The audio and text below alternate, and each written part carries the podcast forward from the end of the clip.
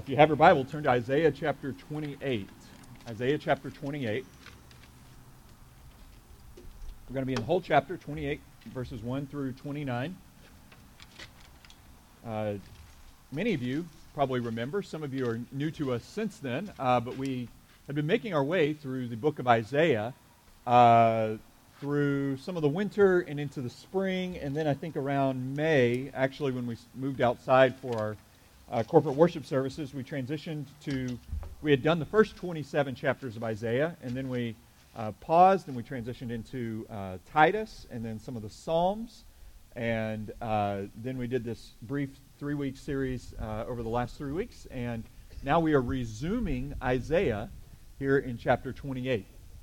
And so I pray and I anticipate that God will bless our time in His Word. If you don't have your Bibles, uh, the words to Isaiah 28 are provided for you in your bulletin as well. So, whatever means necessary, I encourage you to follow along. But let's pray, and uh, we will then enter into God's Word together. God, as we open your Word now and we go to Isaiah 28, we humble ourselves under your uh, good and gracious and mighty hand. And we ask for your mercy to be at work within us. We ask for your power to minister to us by your word. We ask for the humility to be grounded in what your word says about us and to us. We ask that you would keep us from any kind of um, presumptuous attitude where we would believe that your word would not have anything for us or believe that the correction that is offered and found in your word would not apply to us. Rather, Lord, let us receive this with humility and with grace and with thankfulness, knowing that you are working for our good and for the building up of our souls and our church in your grace and for your glory and for our good. And so, Lord, we pray all of this in Jesus' name. Amen. I want to begin this morning. I'm, I'm going to take a risk, and this is truly a risk, but when you preach every week and you, you know, try to come up with introductions and all that, occasionally, sometimes you run a little dry. And so we're going to mix it up a little. I want to ask you to help me with the introduction this morning. One simple question, and I want, you know, just one, two, three people to give an answer, and we'll see how this goes. Be honest, if you or someone else were to face a great conflict or great crisis of belief, maybe even to cause you to walk away from the faith, what would that crisis of belief be? You don't have to be real specific. But does anybody have anything? Loss of a loved one. Any others? Loss of, yeah, Liz. Betrayal or, or, or hurt maybe in the church. Uh, somebody you trusted in the church committing some kind of wrong against you.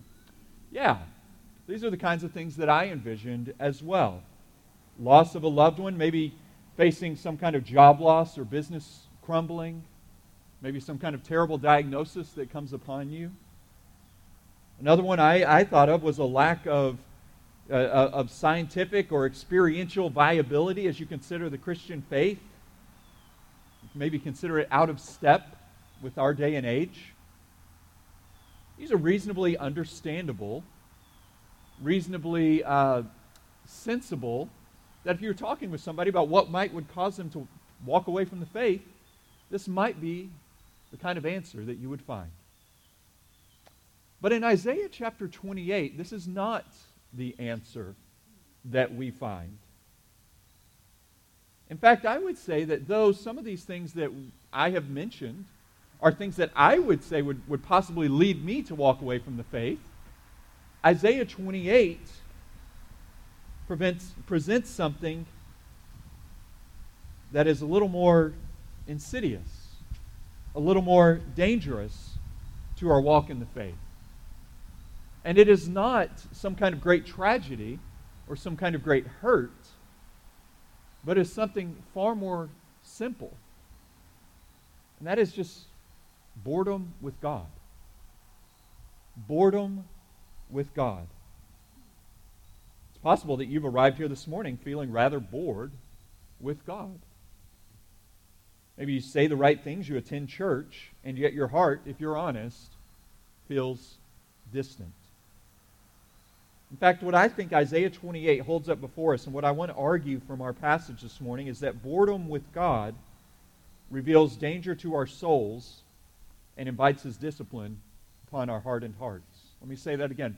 Boredom with God reveals a danger to our souls and invites his discipline upon our hardened hearts. So I want you to consider with me whether or not the great danger that you and I might face for our faith might not be some great, terrible crisis, but might be something far more subtle, yet maybe something we're far more susceptible to, myself included. In Isaiah 28, we're going to make our way through this whole chapter, and we're going to see boredom with God grounded in our arrogance or the danger of our arrogance, and then boredom of God grounded in disinterest in God's Word. So, first, boredom with God because of arrogance. Let me give you a little context of where we have been in Isaiah. I know it's been a while since we've been here. In chapter 1 through 27, there was this overall theme, this overarching emphasis of this, this idea, this promise of God making a commitment to his people, the people of Judah, the southern kingdom of, of, of the divided nation of Israel, God telling them what he will do. He will confront their rebellions, but he will also bring them to grace, bring them redemption through his saving work.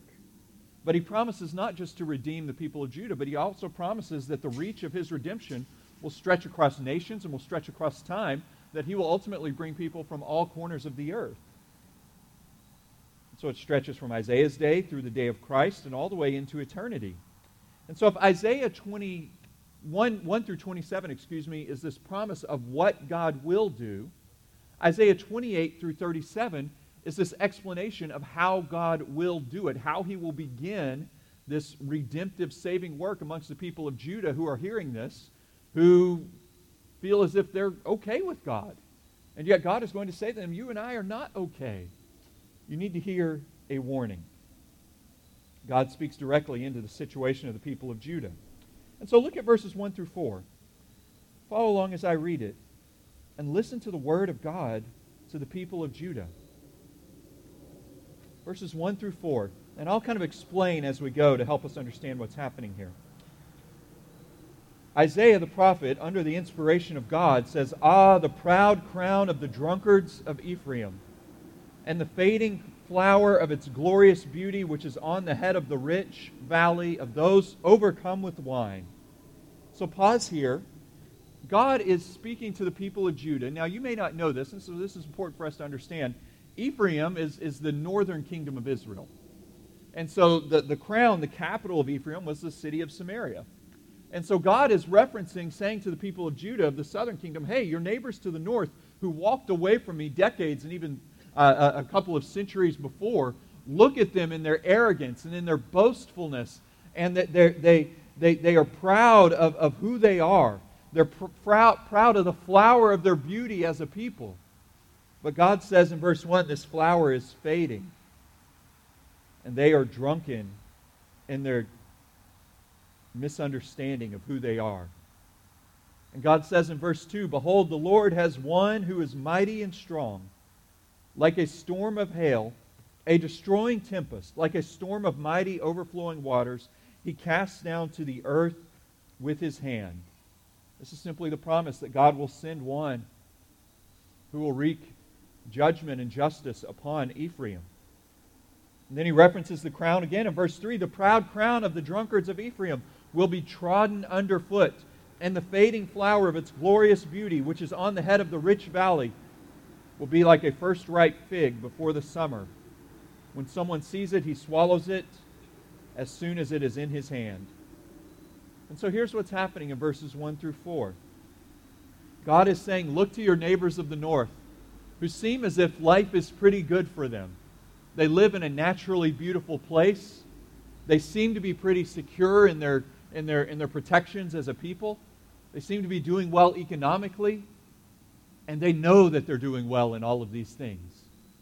And God says, and somebody, a nation power, more powerful than them, is going to come and trod them underfoot and is going to eat them like a first ripe fig before the sum- summer. Someone sees it and plucks it off the vine and just eats it as soon as it is in his hand. But then God promises in verses 5 and 6 In that day the Lord of hosts will be a crown of glory and a diadem of beauty to the remnant of his people, and a spirit of justice to him who sits in judgment, and strength to those who turn back the battle at the gates. You see the reference there in verse 5 in that day, kind of, kind of anticipating this future judgment that God will bring about. And, but God says, and this is something that if you remember from our previous times in Isaiah, you, make your way through Isaiah and you see these promises of judgment and of justice and even uh, the, the, the wrath of God, but then you see these, these unexpected promises of grace and mercy. And so, God in verse 5, in that day the Lord of hosts will be a crown. No longer will they, they, they wear this crown of the, of the drunkards of Ephraim, but he will be a crown of glory. And then you see another word that's common throughout Isaiah the promise of God to redeem and rescue and set apart a people for himself, this remnant of his people. So he will preserve a remnant who will worship him and will, will, will survive the outside invasion that is coming.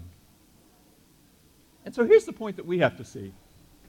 And we have to understand this as we consider our own hearts, as we see God turn the focus not from the people of Ephraim, but to the people of Judah. And what God says is, don't look just outside of you, but look now, turn and hear this message yourselves. And so you see in verse 7, Isaiah, having described all of this, uh, uh, describing Ephraim and describing the people to the north, now look at verse 7. In, in the, the beginning of verse 7, he says, These also, like, like referencing now the people of Judah. Like imagine you're the people of Judah, I'm Isaiah, and I'm saying, Look at Ephraim, look at all this. And now I say, These also. Talking of us. They reel with wine and stagger with strong drink. The priest and the prophet, the spiritual leaders of the people, they reel with strong drink and they are swallowed by wine. They stagger with strong drink. They reel in vision. They stumble in giving judgment. For all tables are full of filthy vomit with no space left. That's a pleasant image. Here's what's happening Isaiah is now turning the focus to the spiritual leaders of Judah, and he's saying the problems you see outside of you are the problems you have inside of you as well. He's saying you thought you could tame your, your drunken arrogance, but it has swallowed you. Verses 7 and 8 is a striking picture of the condemnation of God, where the, the, the little things that they thought they could enjoy, the little things that they thought were given to them for their pleasure, actually consumed and swallowed them up. I don't know how many of you enjoy a good petting zoo. I have found that young children like petting zoos. But when you think of a petting zoo, you think of the cute little sheep, rabbits, goats, ponies, etc. Little animals you can come pet and rub, and they feel all nice and soft and play, playful and all of that. But nobody builds a petting zoo and then puts lions and tigers and bears in it because you reach your hand out to pet and you don't pull your hand back. The hand just became lunch. Here's what Isaiah is showing us Isaiah is showing the leaders of Judah, and he's warning us by the inspiration of the Holy Spirit and God's Word. He's warning us, he's saying the arrogance that you might be tempted, the, the, the, the comfort, the security that you might be tempted to shroud yourself in and tell yourself all is well, and I have God and God and, and and, and I have God at a comfortable, safe distance, and, and I know that, that, that everything else about my life is peaceful and calm and gentle. All of this is actually something that you think is easy and, and enjoyable, but it is actually something that you invite into your life and it bites your hand off and destroys you. Isaiah warns us against a feeling of sense and security that is actually detached from near devotion and nearness to God to the point that you are actually bored with God because you're enjoying so much other stuff.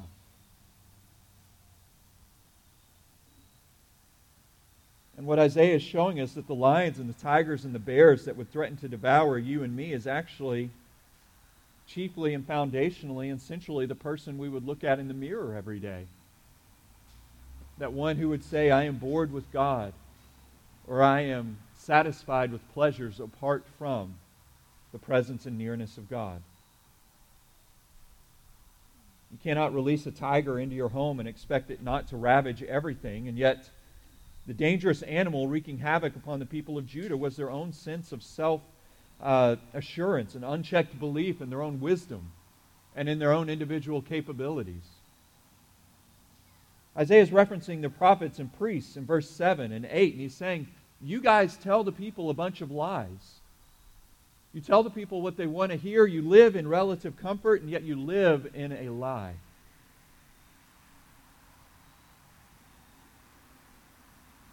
I asked at the beginning of our time together, what could possibly lead you away from the faith? And as I thought about that question this week, I thought of things, unexpected loss in my life, unexpected hardship, unexpected trial. But I never thought that I would be struck by what we see here and that God actually says to the people of Judah, the thing that is leading you away from me is not great loss, but it is great gain. It is not trials, but it is comfort. It is comfort that actually causes you to lose your sense of reality. Now, you might hear this, and you might read this. You might say, okay, is this saying that God is some kind of vindictive killjoy? Like, okay, you, you, you can have a good time, but you can only have a good time with me. And so God sees you having a good time with things apart from Him, or sees you having a good time and only giving Him lip service, and, and you might think to yourself, wow, God, like, God's kind of jealous. God is everything that I would teach my child not to be where he refuses to let other people do their thing. And he feels like he has to be the center of attention, or otherwise, he's going to make it rough for everyone. He's going to cause trouble because he's not allowed to be a part of the fun. Is that what God is saying here? Is that what Isaiah is saying here? No, this doesn't reveal as much about God. In fact, let, let us hear this actually as a warning we might hear this, we might think this as I read it this morning and say, wow, is God being kind of a, uh, or as I read it this week, is God being some kind of killjoy? The thing about Isaiah 28, the thing that it's firstly showing us, is not something about God, but it's showing us something about ourselves. Here's what I mean. We ought to hear the warning of verses 7 and 8, and we don't pray that calamity would come upon us, but we pray for our hearts to have an honest self awareness that looks at the fall of others and doesn't mock or look down our noses as we would be tempted to do so with those who perhaps uh, uh, are, are of a rival nation or a rival political stripe or something like that, where we would look at other people and say, oh, wow, look at that unfortunate hardship that's come upon them. That would never come upon me because I am like this. And God says, beware of yourself and your unchecked arrogance and pride. Our issue here is not to say, what is wrong with God? Our issue here is to look at ourselves and say, but for the grace of God, so would I go, running off to destruction in my own arrogance and in my own boredom with God because I'm so full of myself and so full of the things of this world that I enjoy apart from God. So, this arrogant lack of self awareness is one characteristic of boredom with God, but let's examine a second characteristic of boredom with God that we see amongst the people of Judah and that we must hear warning about ourselves, and that is disinterest in God's Word. Boredom with God because of disinterest in God's Word. Pick up in verses 9 and 10, and you hear some of these same religious leaders of the people of Judah that Isaiah is addressing, and they're mocking Isaiah, and they're mocking this, this man and his message of God's will and his work for the people of Judah. Look at this in verse 9. To whom, th- they're mocking him, so listen to them in this mocking tone. They say of, of Isaiah, To whom will he teach knowledge? And to whom will he explain the message? those who are weaned from the milk, those taken from the breast. So he's referencing like small children, little babies. And then they say, For it's precept upon precept upon precept, precept upon precept, line upon line, line upon line, here a little, there a little, mocking Isaiah in this word that he would have for the people of God.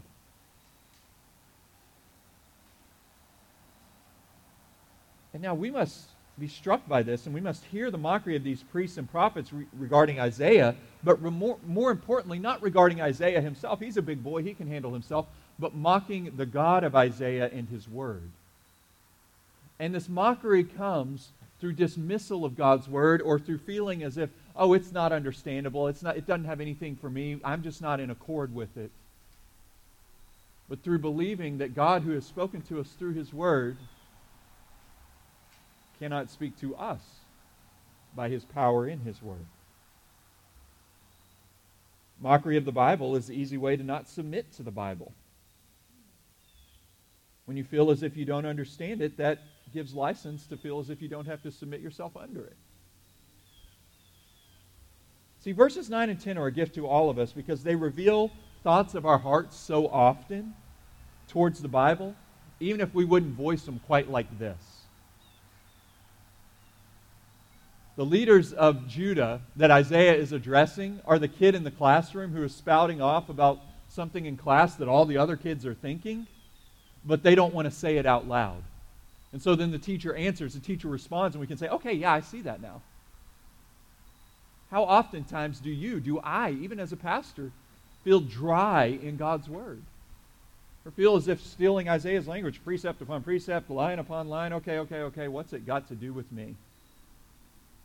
Is that your heart today? Is that your heart at various times in your own spiritual journey in your own life? Maybe you read the Bible and it sounds more like the teacher in Charlie Brown, where you're like trying to read it and you're like, you know, just like a foreign language that you don't understand? Do you consider yourself to be too accomplished or too smart or simply too busy for this book to have any relevance or importance or significance or authority in your life? Sure, it has some good nuggets for us about loving your neighbor and doing other things that are wise and good. But you feel as if you have a responsibility to filter the good or the relevant from the bad or the outdated. Does the Bible seem distant to you, or is it a source of delight? Is the Bible simply a cause for analysis or a text for analysis, or does it lead you to adoration of the one who has given it to us? If I can be honest, when I was in seminary and throughout my seminary career, I was studying like Hebrew and Greek and immersed in those languages and studying deep things of theology and of philosophy and of logic and all sorts of uh, uh, uh, heavy and wonderful topics. But I would far too often find myself sitting in a chapel or service at, on campus or a church service uh, uh, on Sundays, and I would be listening to sermons, but my study my seminary expertise became a source of thinking myself superior and not under the authority of God's Word, but rather judging how well others were handling God's Word, all the while missing the significance and the importance and the power that it had in addressing me. I was a careful, careful observer, but I was not a receptive worshiper. And maybe that's the boat that you find yourself in today. You carefully observe God's Word. You carefully observe the Bible. You have some kind of respect for it. But you are not a receptive worshiper of the one that God has revealed through His Word. Here's the thing that we have to understand. God, the creator of all things, including you and I, the one who upholds all of His creation, the one who knows how many leaves are on the branches of these trees, the one who knows how many hairs are on your head, the one who knows the deepest desires and longings of your heart, the one who has created each and every one of us in his image and has set apart our days and has set us in this place, in this time, in accord with his good purposes,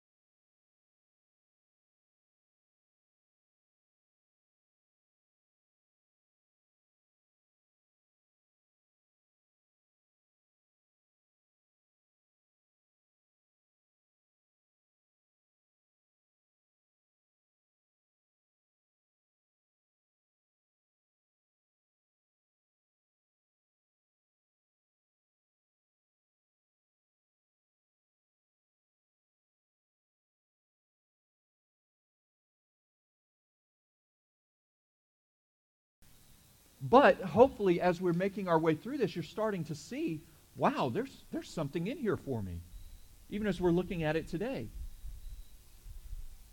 Just because it might take the stovetop a little while to get warm doesn't mean that God's Word, wherever we open it up to, can't cook our hearts. And this is where it's brought us to today. My favorite movie, my all time favorite movie, uh, was released about 10 or 11 years ago Inception, starring Leo DiCaprio. And it's this wild kind of psychological mind bender about influencing people's dreams and changing the future via dreams and all that. It's really good, but I still don't really understand all of it. I had a friend of mine in college, a few of us went and saw the movie, and uh, we walked out of it, and it was just very impressive visually and, and, and the, the, the sound and, and, and all of the, like, like the, the, the experience of the movie was impressive, but all of us were, were, were various levels of like what just happened in that movie. Like, like I feel like I saw something amazing, but I don't really know what it was. And so we had one friend in our group in college, we had gone to see it, and we walk out and we're kind of talking about it in the lobby, and he just walks off and goes to the front to the desk again and buys a ticket to go immediately in to see the movie again and walks right back in to watch it a second time. None of us had the time to be able to do that. But that's the, that, that's the perception maybe we need to pray that God would give us with His Word. One of, okay, I don't understand all of it, but there is something here that is of power and of dynamite and of importance and, and significance to me. God, would you free me from a casual disinterest or a dismissive disinterest on my heart that maybe I've justified a boredom with you, God, under boredom with your word, and now I see the disjointedness of that.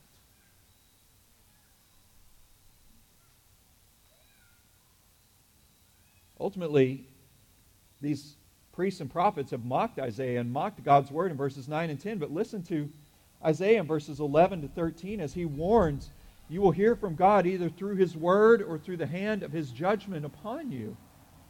As he says in verse 11, For by people of strange lips, this is talking about a foreign nation that would come and invade them. So he said, A foreign nation is going to invade Ephraim, and, and you see that and you know that, and it doesn't move you, but now you hear a foreign nation is going to invade you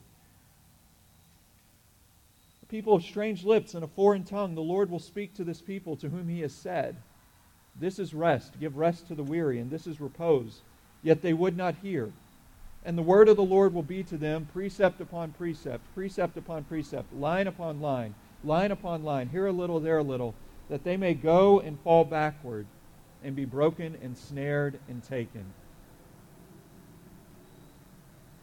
God says in verse 13, an inability to understand his word is actually an evidence of his judgment upon us.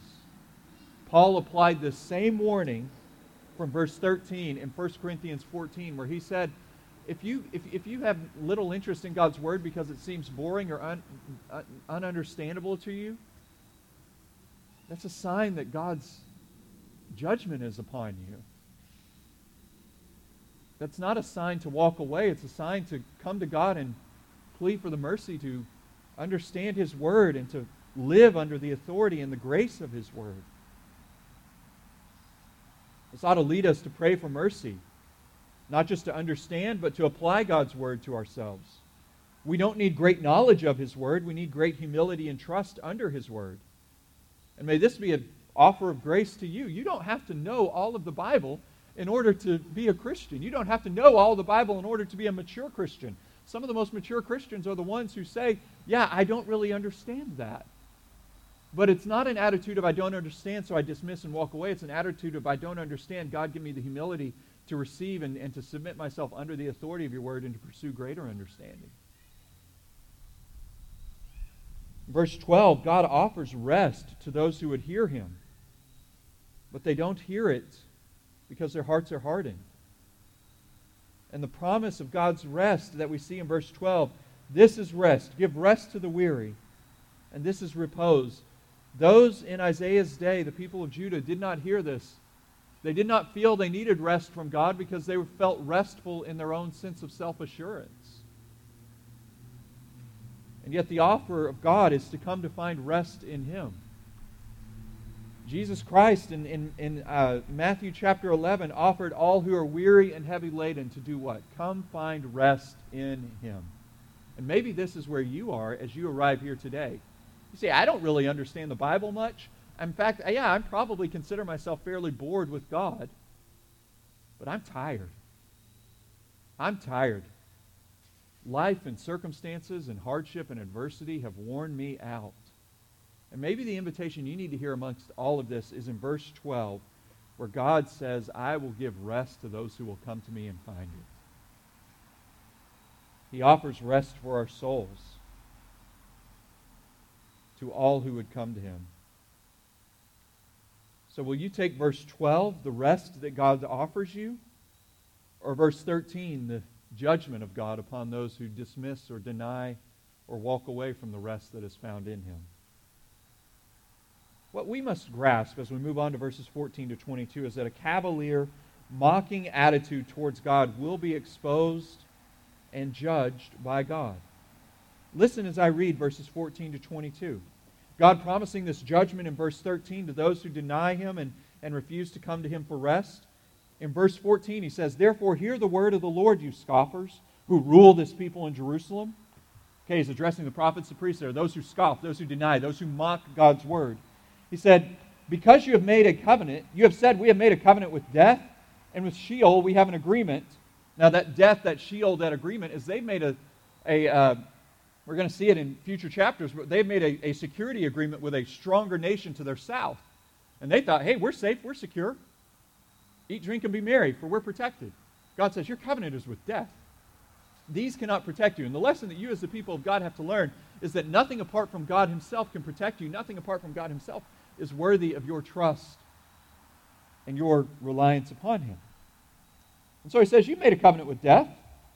So, verse 15, the end of it, when the overwhelming whip passes through, it will not come to us, for we have made lies our refuge, and in falsehood we have taken shelter. Therefore, thus says the Lord God Behold, I am the one who has laid as a foundation in Zion a stone, a tested stone, a precious cornerstone of a sure foundation. Whoever believes will, will not be in haste, and I will make justice the line, and righteousness the plumb line, and hail will sweep away the refuge of lies, and water will overwhelm the shelter. Then your covenant with death will be annulled, and your agreement with Sheol will not stand. When the overwhelming scourge passes through, as you will be beaten down by it. As often as if as it passes through it, as if as it passes through it, excuse me, will take you. For morning by morning will pass through, by day and by night, and it will be sheer terror to understand the message. For the bed is too short to stretch oneself on, and the covering too narrow to wrap oneself in. For the Lord will rise up as on Mount Perazim as in the valley of Gibeon, he will be roused to do his deed. Strange is his deed, and to work his work. Alien is his work. Now, therefore, do not scoff, lest your bonds be made strong. For I have heard a, a decree of destruction from the Lord God of hosts against the whole land. What is happening here? Here's what we must grasp God says you can take security, you can take refuge in your clever devices, in your wisdom, in your might, in your strength, or in the wisdom, might, strength of those around you. You can take comfort in all of these things, or you can rest and take refuge in Him. But you cannot do both. Where does your heart hope in? God offers in verse 16, he says, I am the one who has laid a foundation in Zion, a stone, a tested stone, a precious cornerstone of a sure foundation. That stone, that cornerstone, the New Testament tells us that this one is Jesus Christ himself. He is our sure foundation. He is the one to whom we can come and find rest in. As we read from Hebrews 9, He is our rest and our refuge. He is the one who is the final sacrifice for our sins. He is the one through whom we are acceptable and pleasing before God, and the one whom, through whom we can enter into the presence of God and find our rest. And look at verse 16. At the end of it, he says, Whoever believes will not be in haste. Once again, this message of rest. You will not be hurrying, scurrying all about, trying to find peace and security everywhere but apart from God. The truth is, you are either resting in Jesus Christ or you are resting in something apart from God. If you are resting in Christ, may your heart find peace and contentment in Him. If you are not resting in Christ, then your heart is scurrying about, whether it be in relationships, whether it be in the affection of others, whether it be in how the market is doing or how your business is doing, whether it not be in, in uh, uh, your good health or the good health of your loved ones, whatever it might be in, you are seeking rest in other things. Or you are seeking rest in God. If you are resting in God, your soul can find true rest. If you are not seeking rest in God, all these other things are always going to be causing your heart to be scurrying about a million miles an hour. And this is something that struck me this week as I prepared this because I thought to myself, as I thought of all the things that would potentially lead me astray, these are all things that can come and go, that can be taken away. Tragedy comes and go, hardships comes and go. All of these things can come upon us, unexpected, unintended. But the one thing that cannot be taken away from us, though our flesh and our heart may fail, God is the strength of our heart forever. God Himself cannot be taken from you. He cannot be taken from me. He offers us rest in the presence of Himself. So our boredom with Him is a refusal to rest in Him, is a refusal even to submit and to surrender these things, whether they be our health, our relationships, our desires, to submit and to surrender those relationships and desires to Him. So, what rules your heart? I can't answer that for you, but Isaiah asked that question of the rulers of Judah, and he asked that question of you and I. Are you building the house of your life on the foundation of Jesus Christ, that sure and tested cornerstone, or are you building it on the sand that will sink? Listen, listen to how he describes building it upon something apart from Christ. Look at verse 20. For the bed is too short to stretch oneself on, and the covering too narrow to wrap oneself in. Have you ever, I'm six foot three. I've slept in beds that were too short for me. Have you ever done this? It's not a good night of sleep. Have you ever been in a cold bed and you were trying to get yourself warm and the blanket, no matter how much you pulled, it was either going to cover your, your, your head and your upper body or your legs and your lower body, but you couldn't get both. That is the imagery that Isaiah is using here. Hey, you want to rest in how, how successful you are in the business and the finances and, and, and, and how comfortable you are and how good the market is doing? Rest in that. And then you go to the doctor next week and you get a bad diagnosis.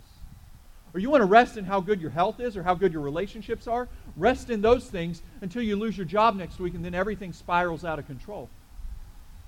He's saying it is impossible for our hearts to find their rest in anything apart from Jesus Christ, the cornerstone of our faith and our hope. And he's saying, when you in your life feel yourself scurrying all around and you feel as if I can't pull the blanket over myself to keep me entirely warm, he is saying that is an invitation to come find rest in Christ. And to get off of that bed, to cast off that blanket, and come to Christ and find rest for your hearts in him. And so we recognize this and, and, and, and we diagnose this. We diagnose our possible boredom with God and our disinterest in His Word and in our uh, uh, arrogance and feeling as if we don't need Him. But we close and we conclude. I'm going to be very quick with this. We see that there is a grace for God's people as we are convicted over our boredom with God. And that grace is not found in, in, in what we might expect, but it is found in the blessing of His discipline upon us. Now, discipline is a word that has all sorts of negative connotations. But just as a good father disciplines his children appropriately, we find God disciplines his children rightly and appropriately. And we find this in verses 23 through 29. Real quick, let me point out one thing. In verse 21, I just want to make note of this. We don't have time for it, but here's the seriousness by which God approaches or addresses his people who would deny him and not trust in him. In verse 21, when it says, The Lord will rise up as on Mount Perazim or as in the valley of Gibeon, he will be roused. What he's referencing there are previous victories that God accomplished for his people, military victories for the people of Israel in, in days of old. But he promises here to rise up against his people if they will not rest in him. That's why it says, To do his deed strange is his deed, and his work alien is his work. God is saying, I will turn my judgment upon you if you will not come to me and rest. So, okay, now let's see his judgment, lastly, in verses 23 through 29. His judgment. Remember God's promise in verse 5 that he would uphold a remnant? Verses 23 to 29 reveal the depths of God's resolve to rescue and redeem, in that he promises perfect, wise, precise healing discipline for his people. For those who are disenchanted from him, from those who are bored with him, he promises to renew their hearts in him. He gives two farming illustrations. The first one in verse 23 Give ear and hear my voice, give attention and hear my speech. Does he who plows for sowing plow continually? Does he continually open and harrow his ground? When he has leveled its surface, does he not scatter dill and sow cumin, and put in wheat and rows and barley in its proper place, and emmer as the border? For he is rightly instructed. His God teaches him. Listen carefully in this. We want to listen carefully as verse 23 says Give ear, hear my voice, give attention, hear my speech. Verses 23 to 26 explain to us that, that God disciplines his people like a wise farmer not seeking to destroy, but a wise farmer seeking to plant new seed and to grow. That thing that God may have taken away from you, and it may have been very painful, that was something that you maybe were perhaps trying to rest in apart from Him, and He offers you Himself. So He renews that, that He might rebuild your heart in resting in Him and not in that other thing.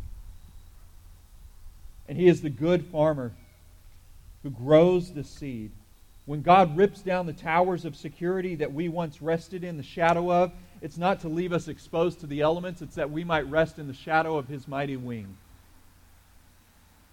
As you agonize over the trials of your day, do you trust that there is grace for today and tomorrow, or do you feel that God's love and grace are gifts of old that have passed their expiration date for you? One of the great ways that we grow bored with God is believing that His power and His supernatural work in our hearts that he did in days of old no longer applies to now. And yet, what we see here is that God is always faithfully at work in his people, even his people who are bored with him. And that he promises supernatural grace in rebuilding and rehealing his people. Take heart in verses 23 to 26. God plows and God gives growth in the Christian life. We must understand this in corporately in the highs and lows of the church. God is always working towards a purpose for us, that purpose of making us more and more into being like Christ in our hearts and our attitudes and our passions and our spirit. And may we know that pain is worth it. The discipline of God's hand is worth it when it leads to new birth and new trust and new joy in Him. But we see that He not only promises to discipline to rebuild, but we also see He promises to discipline wisely in verses 27 to 29. Dill is not threshed with a threshing sledge nor is a cartwheel rolled over cumin. Dill is beaten out with a stick and cumin with a rod. So he's describing this threshing sledge and this cartwheel, these mighty farming implements. But he says there are seeds that these destroy, these implements. They work on some, but not on others. But he says, I know the farming implements that your soul needs. I do not judge you with a one size fits all. I do not discipline you in a manner in which it is exactly consistent with all who are around you. I discipline you in, in a wise manner as a loving father does, and as a farmer who knows what specific seeds are needed, what specific tools and implements must be used. And so perhaps you realize now, even in this moment, that you are walking through a season of God's discipline upon you. May this change your understanding and perception of yourself in this stage in life. We must have a proper understanding of blessings and discipline. In fact, we must know, see this, our normal understanding of blessing is like, oh, God's favor is upon me. Look at all the blessing He's given me. And God, discipline or hardship we might be experiencing would be, oh, God's judgment and His wrath is upon me. What have I done to in, invoke this ire? But we actually see in Isaiah 28 as reversed. God is saying His discipline is on those who have rejected Him and who arrogantly have no use for Him. But His love is upon those whom He is disciplining and promising to bring back to Himself. May God give us that heart in our day, in our discipline that we endure. So, what would cause you to fall away? Trial or hardship? What would cause you to fall away? Be careful. Discipline is what brings life. Let us hear this and praise God. Boredom in God reveals danger to our souls, but it invites discipline of God upon our hearts. May we welcome his discipline, and may we welcome it as it is given to us via his Son, who in our place suffered the right wrath of God upon our sin, that we might not be destroyed, but that we might be this remnant that Isaiah spoke of, whom God promises that he loves too much to leave them in their disinterest in him, but promises to build them in his grace and for his glory and for our good. Let's pray together. Oh God, you are good and you are gracious. You are too good, too gracious to give us all the things that our hearts want and all the things that our hearts might pray for and feel as if I need this to be happy. I need this to be at peace with you. You love us too much to do that. You love us so much that you promise to give us yourself. And as the old hymn, Turn Your Eyes Upon Jesus, says, You love us too much to show us that, that in yourself the things of this earth grow strangely dim in light of your glory and grace. And so, Lord, help us to address perhaps boredom that we might have with you, but to know that boredom is an invitation to repentance and to life. And to know that the things of this world that tire and rot and decay, may they be good gifts to us that show us a Savior who grows all the more resplendent and welcomes us with a warm embrace. Not to all who have him all figured out and all who know his word perfectly, but all who will humble themselves under him and come and live in his grace. And we pray this in Jesus' name. Amen.